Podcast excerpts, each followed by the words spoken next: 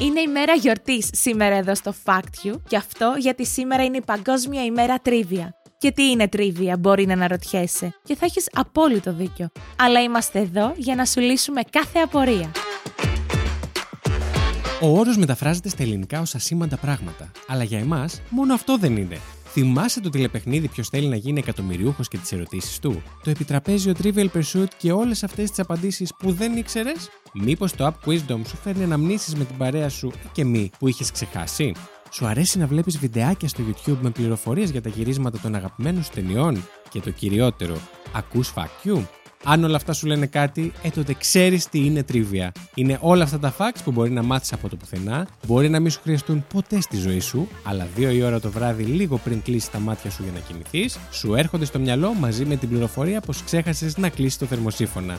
Και μάντεψε τι είναι πιο φαν. Τα trivia facts φυσικά. Σήμερα λοιπόν είναι η καλύτερη ημέρα να βρεθείς με τους δικούς σου ανθρώπους για φαγητό και να μοιραστείτε τις πιο κουφές πληροφορίες που έχετε μάθει ποτέ.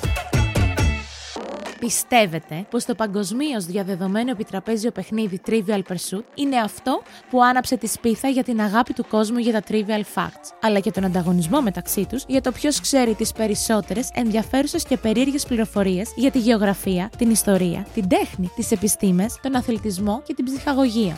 Το Trivial Pursuit δημιουργήθηκε για πρώτη φορά στο Μόντρεαλ του Καναδά το 1979 από δύο άνδρες που ονομάζονταν Chris Henney και Scott Abbott, οι οποίοι είχαν απογοητευτεί όταν ανακάλυψαν ότι κομμάτια του Scrabble τους είχαν χαθεί, εμπνέοντάς τους έτσι να δημιουργήσουν το δικό τους παιχνίδι.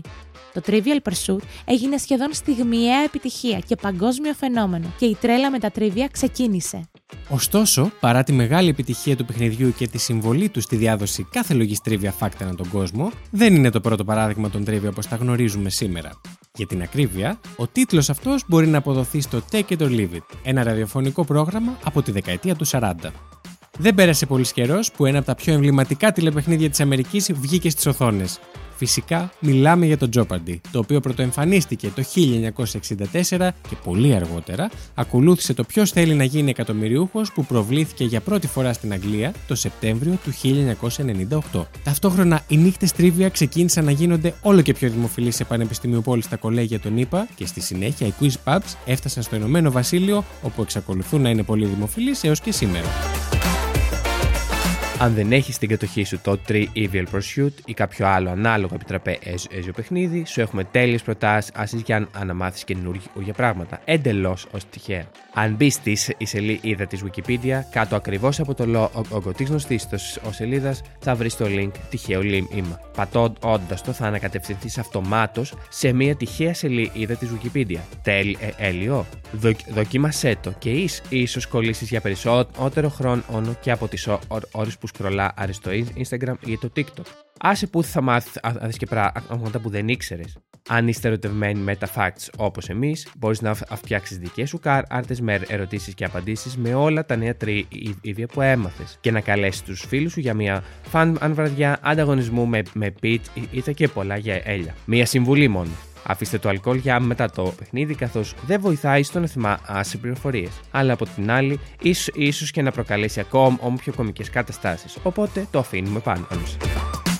Αν πάλι δεν είσαι σε mood για να φτιάχνεις δικές σου κάρτες, έχουμε να προτείνουμε την ελληνική εφαρμογή Πες Βρες, όπου οι 2.000 κάρτες ερωτήσεων από κατηγορίες όπως φαγητό ποτό, τεχνολογία, πρόσωπα χαρακτήρες, κουτσομπολιό και πολιτική θα σας απασχολήσουν για κάμποσες ώρες και θα σας κάνουν να αναρωτιέστε γιατί δεν μπορείτε με τίποτα να θυμηθείτε πως το όνομα Κλεάνθης είναι στη λίστα με τα ονόματα που ξεκινούν από κάπα. Ίσως βέβαια το φόρτο σου να είναι, είναι οι ταινίες και οι σειρές. Να έχεις ξεκοκαλίσει το Netflix και να μην έχεις χάσει επεισόδιο για επεισόδιο του Game of Thrones ή των Friends. Τότε ήξερες πώ μπορείς να μπεις στο imdb.com να πατήσεις αναζήτηση την αγαπημένη σου ταινία ή τηλεοπτικής ή, ή σειρά, να σκρολάρεις λίγο πιο κάτω από τη βαθμολογία και το cast και να βρεις την, την, την, κατηγορία τρίβια. Και όμως μπορείς. Μπαίνοντα εκεί, θα βρεις τις πιο ενδιαφέρουσες πληροφορίες για τους πρωταγωνιστές, τα γυρίσματα και ό,τι άλλο, άλλο μπορείς να φανταστείς.